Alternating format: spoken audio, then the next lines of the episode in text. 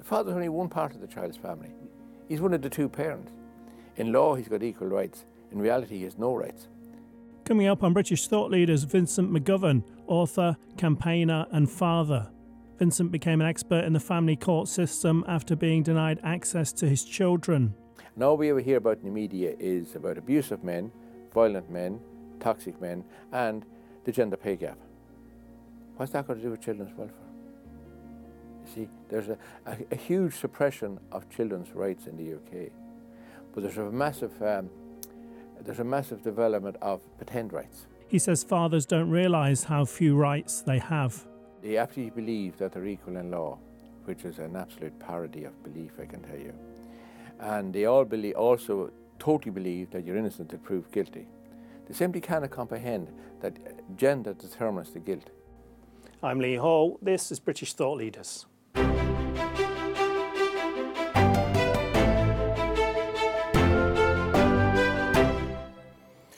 Vincent McGovern, thank you for joining us on British Thought Leaders. Well, thank you for inviting me. It is a privilege. Can you start by telling us like your background and your story? Well, I uh, got married quite late in life, late 30s. I was a motorbike courier for 13 years, based in London, travelling all over. Came from a background in Irish road racing, so there's a natural crossover, shall we say. I uh, married a, a professional woman who was in poverty at the beginning. Her profession greatly increased in income it was decided that I would be the primary carer when the youngest was four months old. I never remotely expected to be the primary carer, call it house husband if you want. And I just, you grow into it. Uh, I won't say I took to it like a duck to water, but I absorbed into it. And we ended up with three children over the next few years, and I was looking after three children for 10 years. And immensely enjoyable, very, very busy we had three properties because she accrued an extra property. So I was bringing the children around, purchasing stuff during the daytime, doing work in the evenings. Everything seemed to be flying and going quite well. And that was my limited knowledge of where I was in life. I know mobile phone because I didn't want to be not there for the children. I deeply believe that children should have access to a parent, particularly going to and from school. And I detested seeing parents even then the beginning of the smartphones and kids tugging at them to get their attention and that. Because I found that when children have vested their interests, concerns in you on the way home from school, we always walk 95% of the time, then they don't want to know you after, after you fed them and they want to do their own thing until one hurts the other or whatever. You get that 10 second of attention. So that's what that is my life from 1998 until 2007. And I had absolutely no idea what the future awaited for me.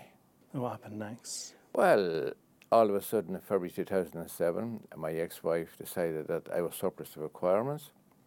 And unknown to me, she had been keeping a diary since we got married in preparation for my expected departure, expected to her, unknown to me. I refused to leave. I could not contemplate not being involved in seeing the children regularly. Obviously, she's a mother, she should be involved as well. And the anger increased from her and I hadn't a clue what to do other than basically do nothing, which in hindsight was the best thing I could have done. I had great moral support from family and friends, and then all of a sudden I found myself getting a huge inch thick sheaf of papers one morning where I was uh, five court orders against me, evicted from the family home, non molested, injunctioned, uh, specific issue orders, uh, the full Monte. I had 24 hours to leave the family home. The children had been taken away by the mother with the uh, collusion of social services. And unknown to me, social services had contacted me a week or two earlier.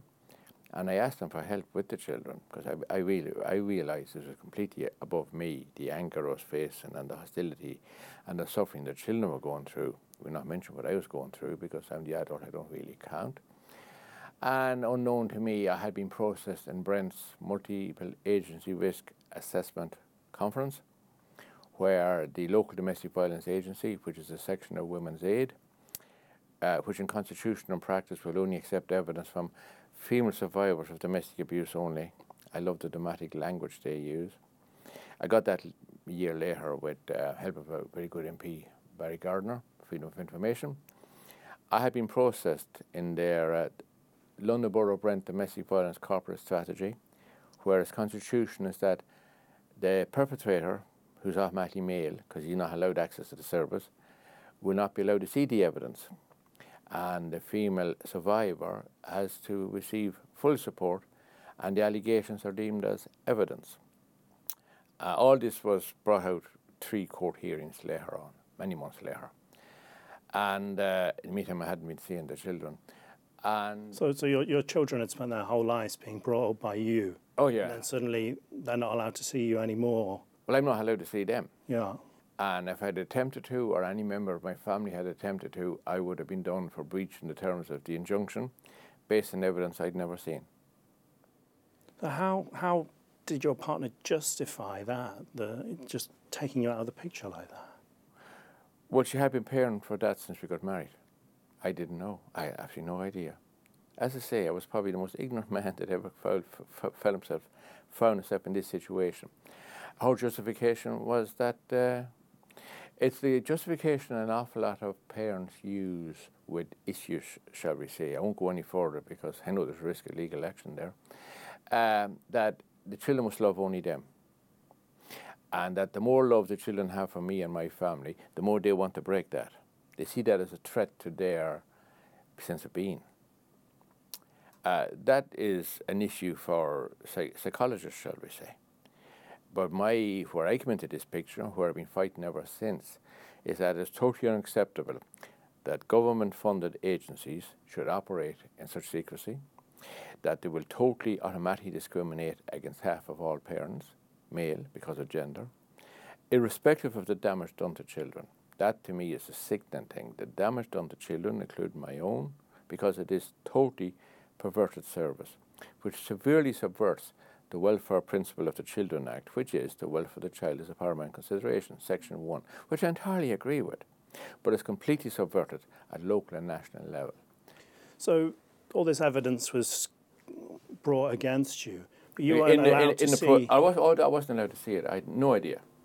So you didn't know what, the, what, what it was? No, no, totally unaware. I knew that she was involved with agencies in Brent. I had attempted to get help from the Brent Domestic Violence Agency and the National Domestic Violence Helpline, which looking back on it was so amusingly stupid of me. But uh, I, of course I was blocked. But I was searching for help. And when social services got involved about a week before I was booted from the family home, I asked them for help as well. And a case conference was organised, which my solicitor was horrified about, because he didn't know how such evidence had suddenly come about the solicitor was based on borrowed money, I might add. I received from family and friends. And um, at the case conference, they were only bring the verdict on the evidence of domestic violence which they had processed in secret. And based on that verdict, which was that I was a danger to the children, now based on the allegations, I was a danger to society at large. I, I was presented as a psychotic individual. But nobody had seen that evidence to only bring the verdict which they have deemed, which they have uh, processed in private. Mm. It's a perfect. I hesitate to use the word kangaroo court because to me it's an insult to kangaroos. Have you done anything to warrant this labelling of domestically violent? I had refused to leave the family home mm. when repeatedly and angrily home. demanded, yeah, we're home, yeah, the family home. I refused to leave it. And that was the warrant for it. And in uh, London Borough Brent Domestic Violence Corporate Strategy and the National Centre of Domestic Violence, that is controlling behaviour on my part. Because the guidance is that by remaining silent, I am guilty, of course, of controlling behaviour because I may become violent. The gender determinative totally here. Mm. It happens so often, thousands of times per year, but most fathers don't get to the bottom of the evidence and all the rest. Mm. Only 0.6% of these allegations are ever brought before the family court for proper adjudication of what's called a final fact hearing. I had never been cautioned, charged, arrested, telephoned by the police, interviewed by the police, like the vast majority of fathers, I might add. Yet all this evidence was accrued, and that got me injuncted from the family home with the family court it presented ex parte means without knowledge to me, without me being aware. So then, when that happens, you are you have a return hearing. Not always. Uh, there's occasions where there's no return hearing, but I had a return hearing, and the judge. Uh, that's the first hearing I was at. He was very angry at what he calls backdoor justice, an accurate description of it, and he ordered that all the evidence be brought before the next hearing.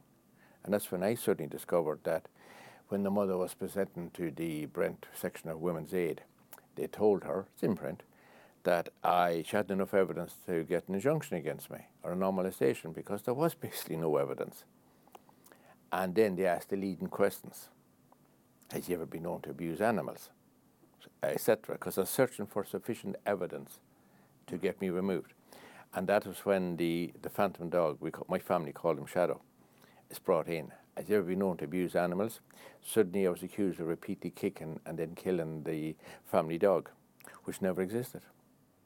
The, the evidence said that you abused a dog that oh repeatedly uh, in front of the, mom, the mother and the children, causing them all great distress, as it would cause great distress if it had happened. Now I was quite lucky in that regard because I had sufficient funds from family and friends to be able to stay in the hearings to get this evidence brought out.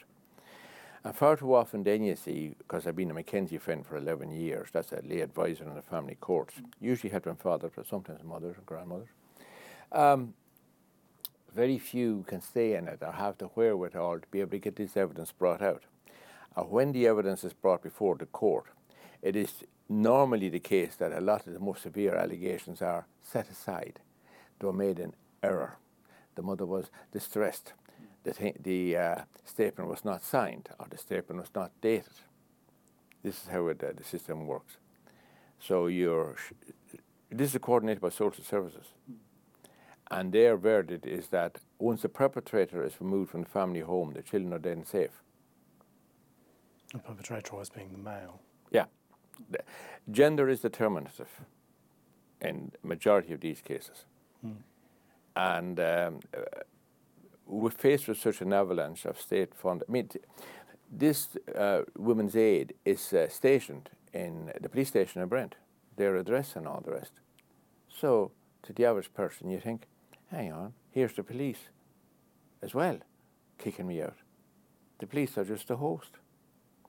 Now, Women's Aid in Brent is neither regulated by the council or the police. And I have many times, including 2022, tried to get on a subject access request and freedom of information, all the evidence they have on me, which they're by law meant to give to me. They've never given me the uh, evidence from Women's Aid. Now, I, I acquired that through the back door with the assistance of a person inside in the council who was horrified at what had happened. See, an awful lot of councillors and people in Brent don't know what's going on with these, uh, what I would call rogue agencies, who've hijacked the system. And this applies to an awful lot of working class communities. It's not just Brent. But Brent are the lead what's called BOCU, Borough Operational Command Unit. And uh, there's huge funding behind this ideology. The funding is not the problem, the ideology is. So my quest is to, in my opinion, a lot of this funding is should be subject to the Serious Fraud Office investigation.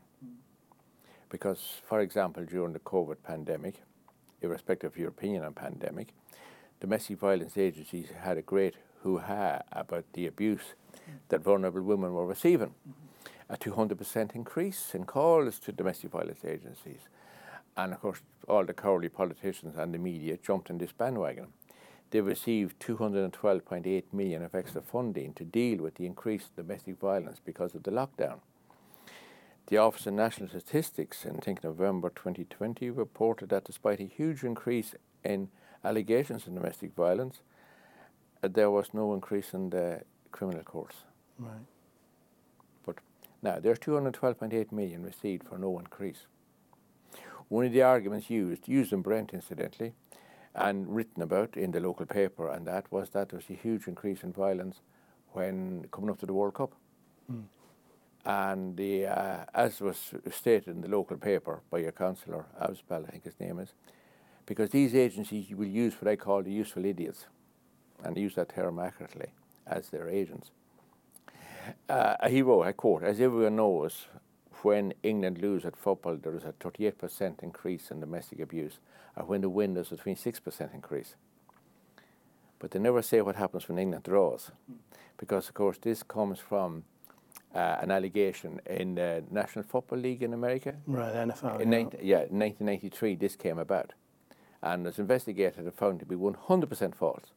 So they, they don't have a draw in NFL, do they? Because the scores are so high. Yeah, yeah. But even in the last World Cup, the Qatar World Cup, that percentage was not increased. But there's a lot of attention and, and media narrative about the increase of domestic violence should England lose.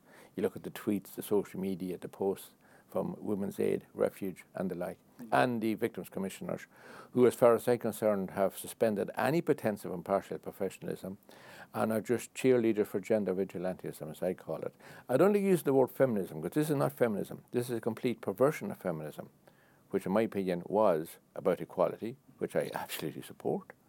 But that has been hijacked long ago, as Erin Pizzey, one of my mentors, has so brilliantly described them as Marxist feminists. So that's my background.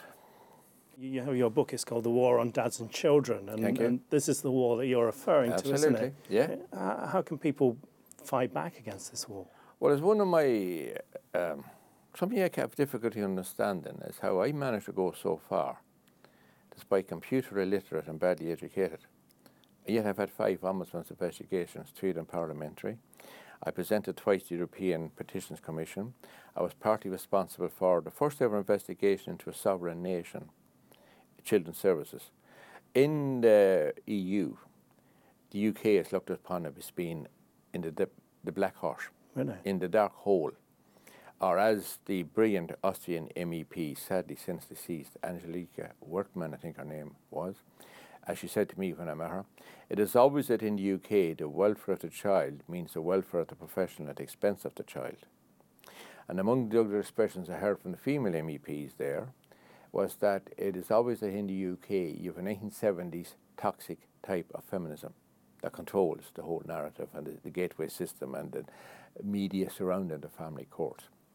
So my point is very simple. If a simple clown like me can achieve so much, why aren't far more doing as much as well? So that's why part of the reason why I've written the book, to open people's eyes to what is happening, to give people an opportunity to, in their boroughs, in their areas. But the problem is, and I've dealt with thousands of fathers over the years as a former chair of St. Helena Branch Families Need Fathers, the vast majority of fathers coming into this system that I encountered at charity level were uh, from the working class. And they absolutely believe that they're equal in law, which is an absolute parody of belief, I can tell you. And they all believe, also totally believe that you're innocent until proved guilty. They simply cannot comprehend that uh, gender determines the guilt. Right. And they will say, You're just a radical men's rights activist when you say that. Hmm. Because they don't want to accept that this is the case. They will clutch their pieces of statute legislation, their Article 6, uh, right to a fair trial, their Article 8, right to a family life. They are qualified rights, not absolute rights. But the real problem is that the media will refuse to interview people like me. Mm. Martin Daubney, who was such a help with that book, and Anne Widdecombe have uh, interviewed me, and newspapers were meant to follow up. I've seen the article that's been written by Martin Daubney, for example, that the other certain certain newspapers had agreed would write. It's quashed, doesn't get published. There's this terrible fear of all these, uh, the media, editors, sub-editors, what have you, of uh, a section of women's aid, as has happened to me when I organised a conference once, protesting outside Right. that you're supporting the killing of women, that you're a misogynist. Mm. What is wanting to remove malpractice from the family courts got to do with misogyny? Absolutely nothing. You've modestly referred to that you, you became quite an expert on family law in all of this. A- Do you an think- unwanted expert. Yeah, an expert all the same. Yes. Do you think the problem is with the law or is it with the implementation of the law? The problem is entirely with the implementation and administration of the law. The written law is fine. People say smash the family courts. Yeah. A nonsensical statement to make. Smash the malpractice is what I want to see. Or remove it rather. The word smash is for children playing with little footballs or something. Um, it's interpretation and implementation, particularly in working class areas and against working class people. The middle class and upwards are in better areas generally. There aren't these vigilante agencies tolerated generally. They're more, uh, how would I say, more professional, less aggressive. Right. The middle class and upwards can afford proper legal representation. So that's why those agencies don't operate there so well. But in the poorer working class areas, they have no opposition. They are the system.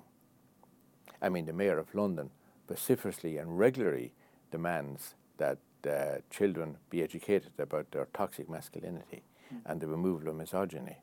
I mean, what an insulting thing to say to half the population that children, boys of four, should be educated on their toxic masculinity. Don't think toxic masculinity as those who use that term. That is all. So the law itself is fine. The senior judges understand well parental alienation, the damage it does to children, how the system has been so extraordinarily well gamed, to quote the former president of family court, uh, Sir James Munby, a man who I've met in person and who I deeply believe wanted to reform the process. But the vested interest completely outmaneuvered him.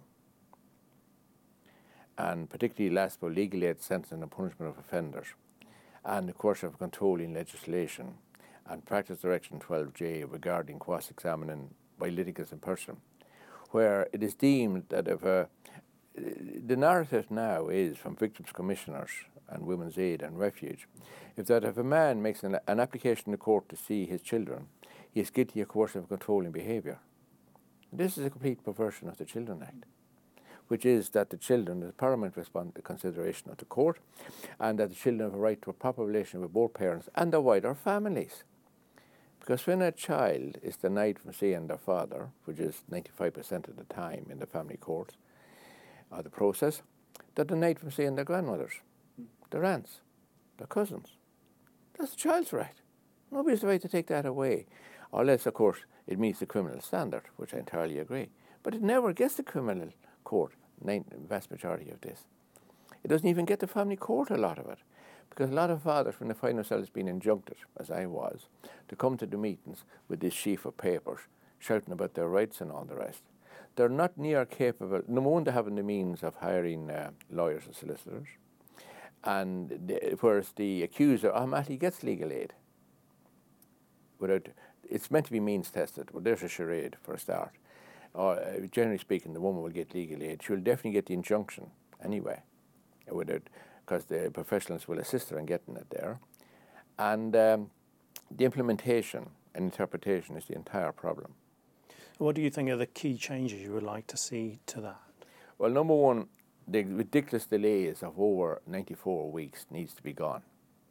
And as the family court itself has regularly attempted to do, from beginning to end should be no more than six months.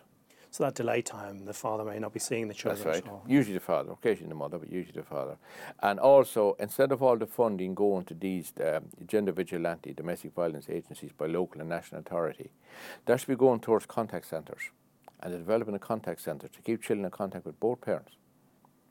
Unless criminal criminal proceedings are taking place. Yeah. Right? And also, until there is sanction for false allegations, as opposed to the current situation where there's encouragement of false allegations, there is absolutely no hope ever of the welfare of the child being legitimately administered as a paramount consideration because you have a totally weighted system. And I found that when on occasional uh, the mothers who are victims of parental alienation, the few times, a smaller percent, about 3 to 5% that that happens, the system goes overboard to kick them as if to justify, hang on, we are not totally one sided. Yeah, it's an extraordinary protective mechanism almost. Right. Yeah, I've often tried to wonder why it takes place. But the real disaster, of course, for mothers is in what's called public law proceedings, adoption proceedings, because the UK used to have an absurd amount of forced adoptions compared to the rest of Europe. It's the only country in the EU nations that had forced adoptions, as it's called. Denmark has a version of them.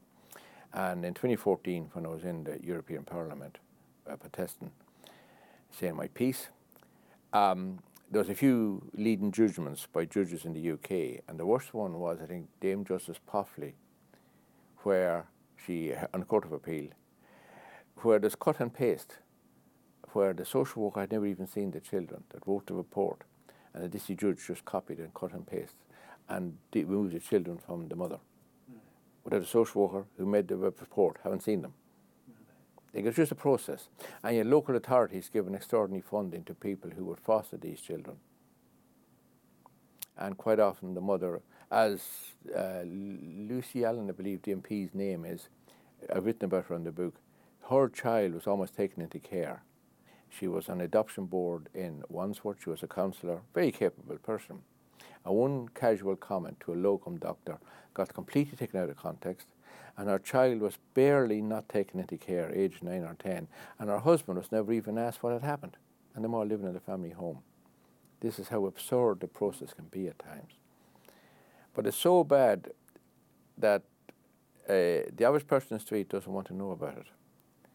And the average father who encounters this wants to run a mile from it, which is a bit that annoys me. Because those who don't know, okay, there's deliberate ignorance far too often.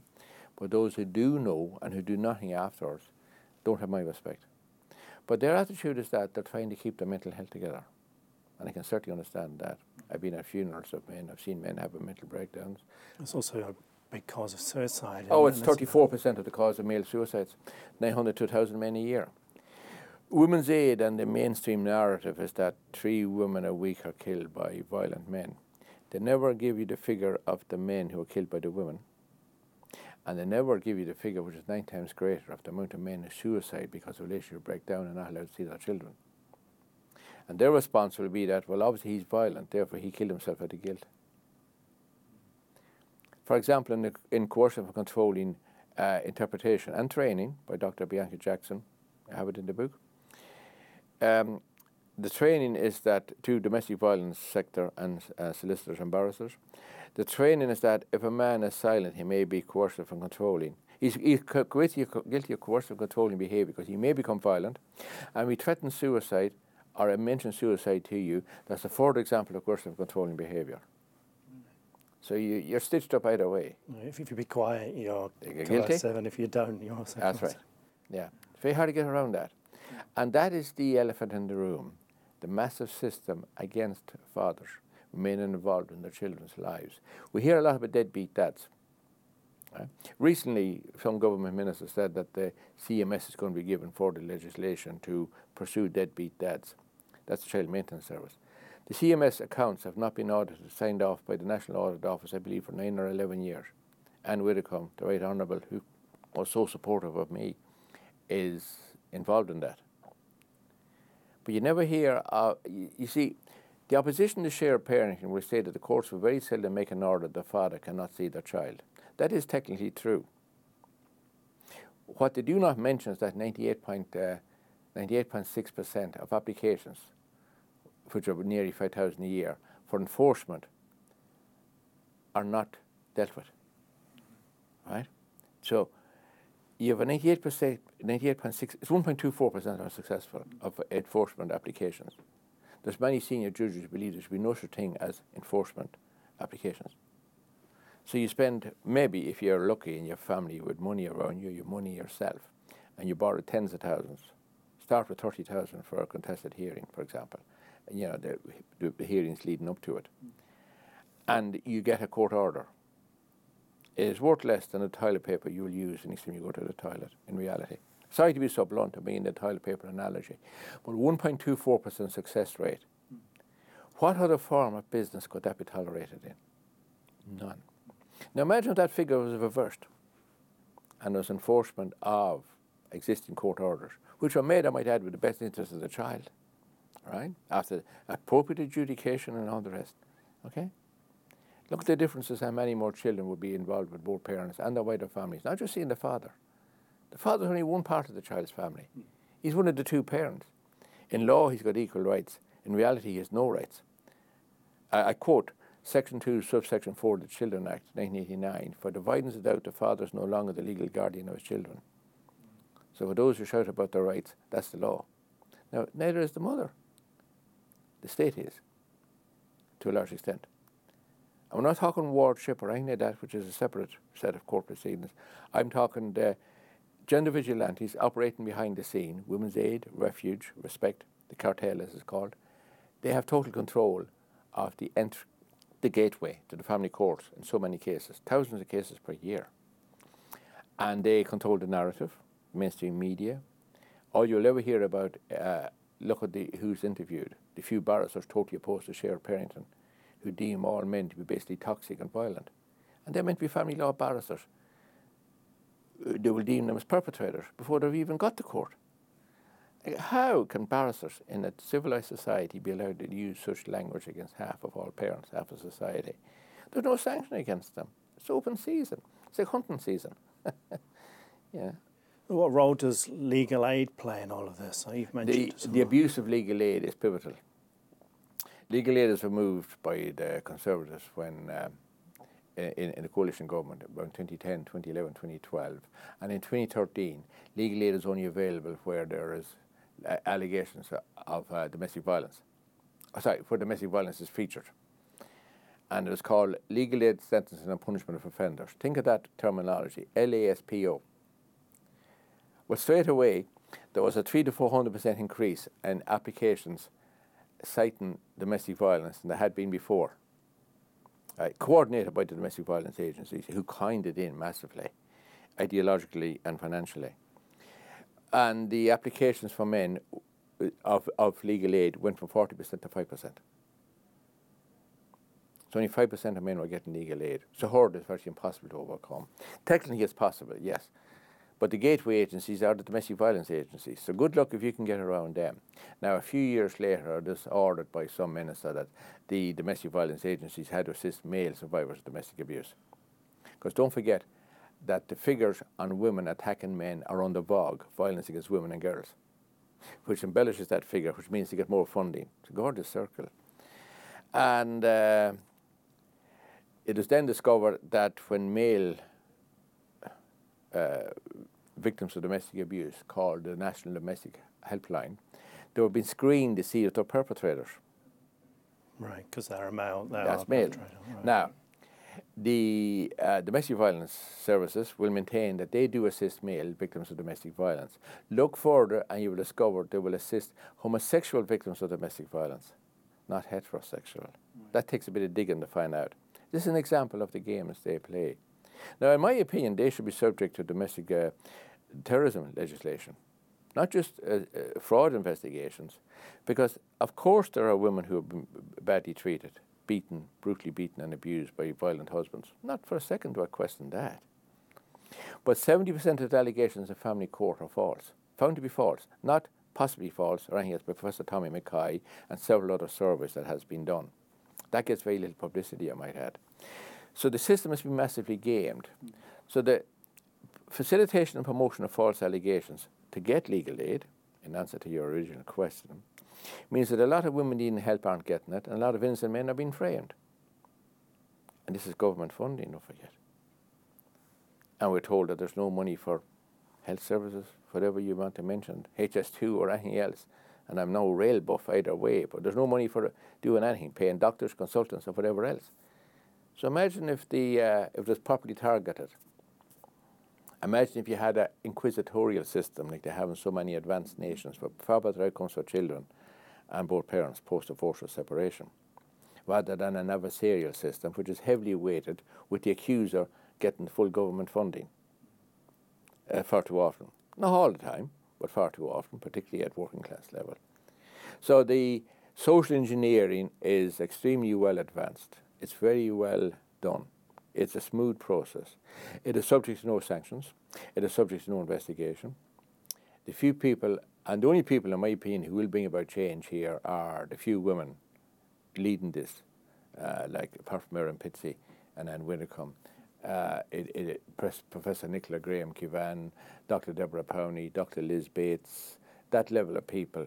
Now, they are subject to the most brutal vilification imaginable, bomb threats and all the rest, when they present at conferences.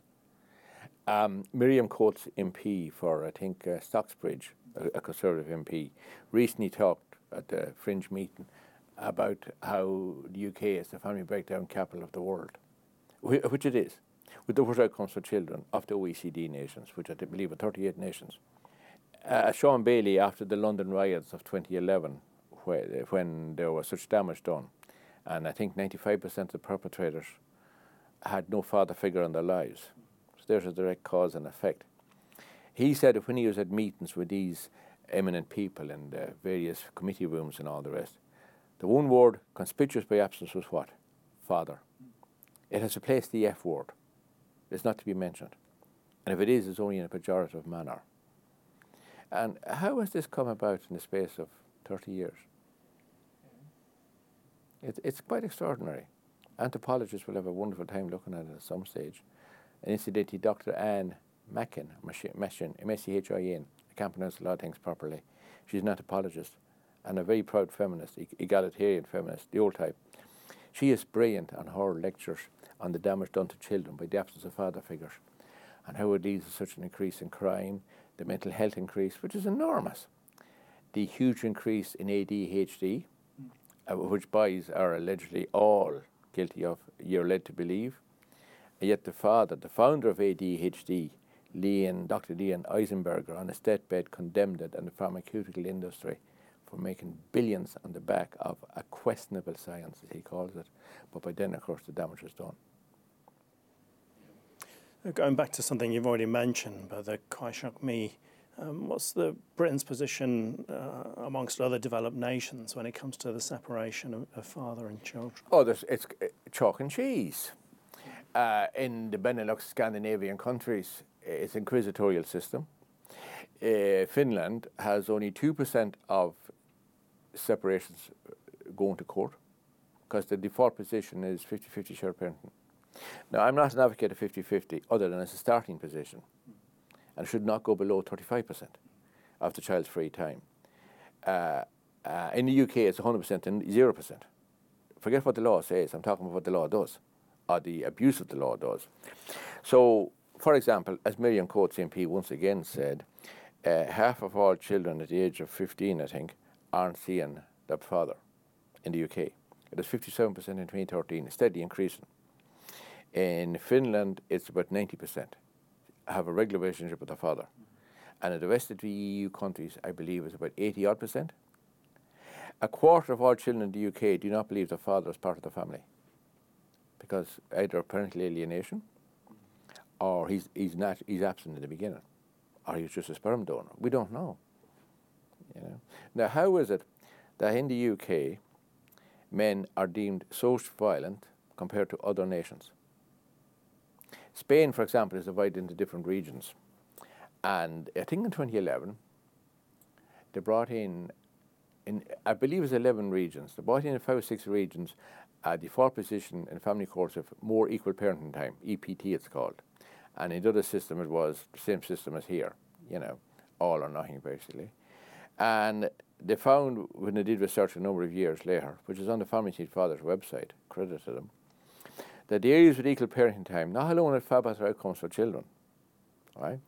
There's far less domestic violence and there's far less femicide because the men weren't looking at the disaster of no involvement with their children ever. They're looking at being, if you kept yourself organised, you had a proper involvement with your children. That is some attraction to behave. But the ideologues are so opposed to men being involved in rearing children, despite the fact that in the census about a quarter of a million fathers are primary carers. And you go to any school, any primary school, a quarter of the parents are dads collecting the children. And nobody thinks twice about it nowadays. Now, neither should they think twice about it. You go to an awful lot of toilets now. You see men's changing rooms with the baby facilities because a lot of fathers looking after children when the mothers at work. And the credit to both of them.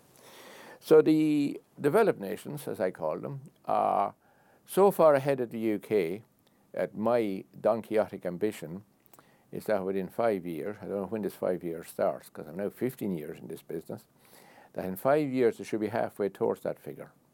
And in 10 years they should match that figure as the developed nations with better outcomes for children. So I'd never say I lack ambition. I might lack ability, but I don't lack ambition. So what can we do to achieve that? Well, what you are doing, bringing it to more people's attention, interviewing more people like me. Um, my book has been given to about 30 of the great and good, if not 35, journalists, media figures, TV stations and the like, not even an acknowledgement that I've sent it. All right? Now, so far, I haven't had one sent back. my book is not that important. What is important with my book is information contained within. My story is not that important. What is important is what this is done. This is the system, the exposure of the system. So the more exposure, the disinfecting of public scrutiny, the investigation by investigative journalists with an impartial professional viewpoint.